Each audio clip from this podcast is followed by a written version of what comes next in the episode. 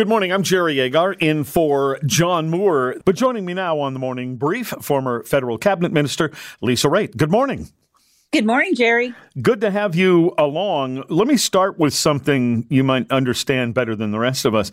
Um, this is out of Alberta, but it could be something that uh, leaks across the country. Saskatchewan's interested in the same thing. New premier there, Danielle Smith, tables a controversial Sovereignty Act. What is she trying to do?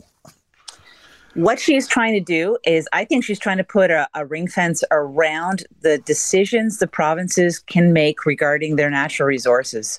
I think if what it all comes down to is making sure that Ottawa isn't encroaching upon decisions that they believe are traditionally provincial laws and provincial matters, so that they can make sure that their citizens are um, able to enjoy the benefits that their province brings them. Uh, of course, it's going to get it's going to get spun in a different way. I mean, I know that she's saying very clearly that it doesn't have to do with anything else but but what the actual act says. Um, but it's something that Albertans wanted, uh, at least the ones that voted for her in the in the um, in the leadership race. And as a result, we'll see what the what the rest of the folks think about it.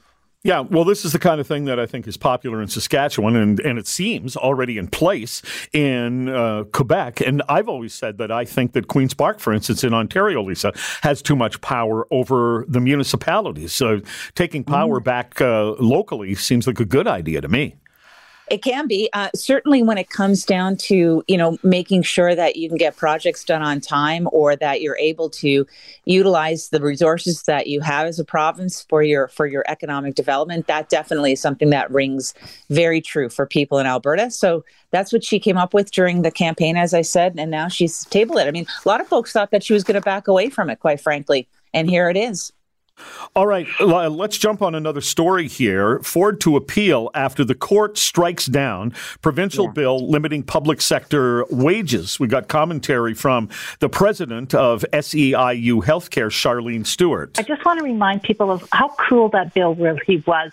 I mean, it attacked people, primarily women, that made you know thirty-two thousand dollars a year, and they capped them before the pandemic and then he wouldn't even repeal it after calling them heroes and saying everything that they've been through. So I have to say to the workers, this is a big win for you. And the message is to Doug Ford and all governments across this country that workers absolutely have rights in Canada. And one of those rights is the right to bargain, and it is protected. Okay. How do you respond, Lisa? Okay, so let's put aside the content and the context of the law, but let's just go with something that I believe in, which is it is for the legislature to make the laws, it's not for the judges to make the laws. And as a result, they really do have no choice but to appeal a decision on whether or not their legislation stands up. And let's let's be honest, Jerry, they were tested in the Court of Public Appeal already. They went to an election and they won. And as a result, we can we can say that um, you know the the people opposed to this bill and to this law had their kick at the can in the democratic process, and the uh, the government run, won. They came back with the majority, and as a result, they're going to go and they're going to make sure that the the law that they passed in their their previous mandate is actually held up. Well, do they need the law, or do they need just buckle down when they do negotiations? Well, I think in this case, they felt that they they needed the law because they were facing circumstances prior to COVID that were warranted this kind of approach to the healthcare system. I think COVID has changed things, but for the integrity of the legislature to be able to pass laws dealing with these matters, they actually do have to appeal. And it's got to go to the Supreme Court, and it's going to be an important case to watch. Lisa Raitt is with me, former federal cabinet minister. So, as a federal politician, I wonder if you can answer this question. It puzzles me why, as Pierre Poilievre goes after Justin Trudeau, did we have Chinese influence in the previous election. Trudeau just seems unable to answer the question directly, and I don't understand why. Because if he were to say, yes, we believe there was Chinese interference in the election, I'm not blaming Trudeau for that. I'm blaming him for not being willing to come out and show that he wants to fight for Canada. Right. But the next question is, well, who got the money? And if it that's a really tough thing for uh, a political leader, not not the prime minister, but it's a tough thing for the political leader to actually have to go to the public and say, in these five elections, Some of them maybe they were decided within two percentage points because it was a tight race that time in those municipalities or in those ridings.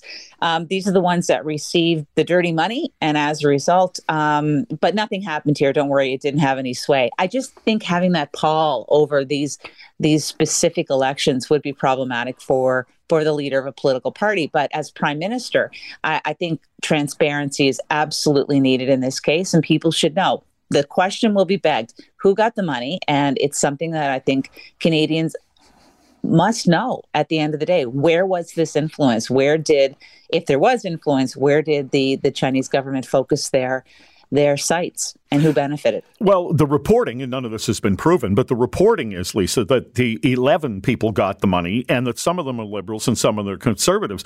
And I understand that it might be uncomfortable for Trudeau if some there were some liberals, but if there were conservatives. And Pierre Poilievre is saying, let's yeah. have an investigation. He doesn't seem to be afraid of that.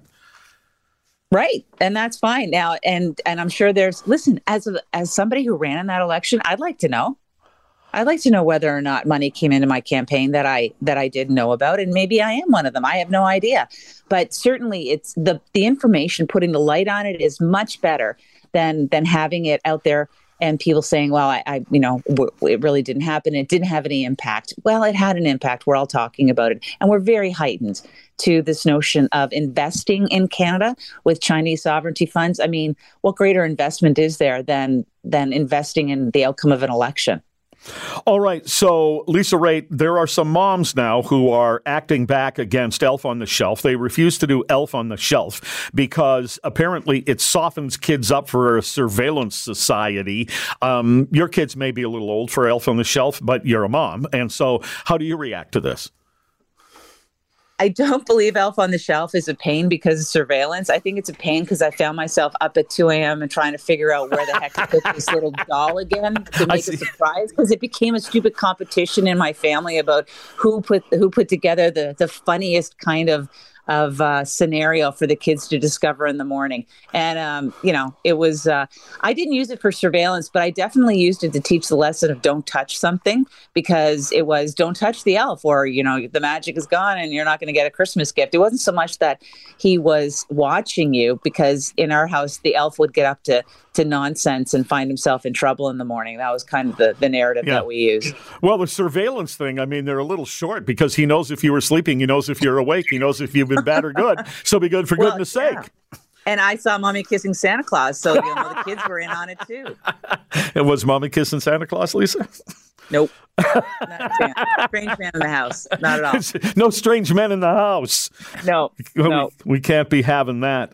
Um, I, I, I, only have a couple of seconds for this, but the CRA yeah. says they're clawing back 3.2 billion from people who got uh, CERB that they shouldn't have. I think if they can show that there was deliberate fraud, they should absolutely get the money back and maybe charge people. But I think it was also yeah. confusing. People might have made honest mistakes. I don't think we should be too hard on those people. Uh, I'm with you 100%. Everybody applied, everybody panicked. And, you know, you would hope that CRA w- would have had their checks and balances in at the beginning, but the government gave the signal just to push the money out and we'll deal with it later. So now we're dealing with it later and we'll probably spend as much money collecting as we put out. Lisa Raitt, former federal cabinet minister on the morning brief. Good to talk to you. Thanks very much. You too, Jerry. Take care. Bye.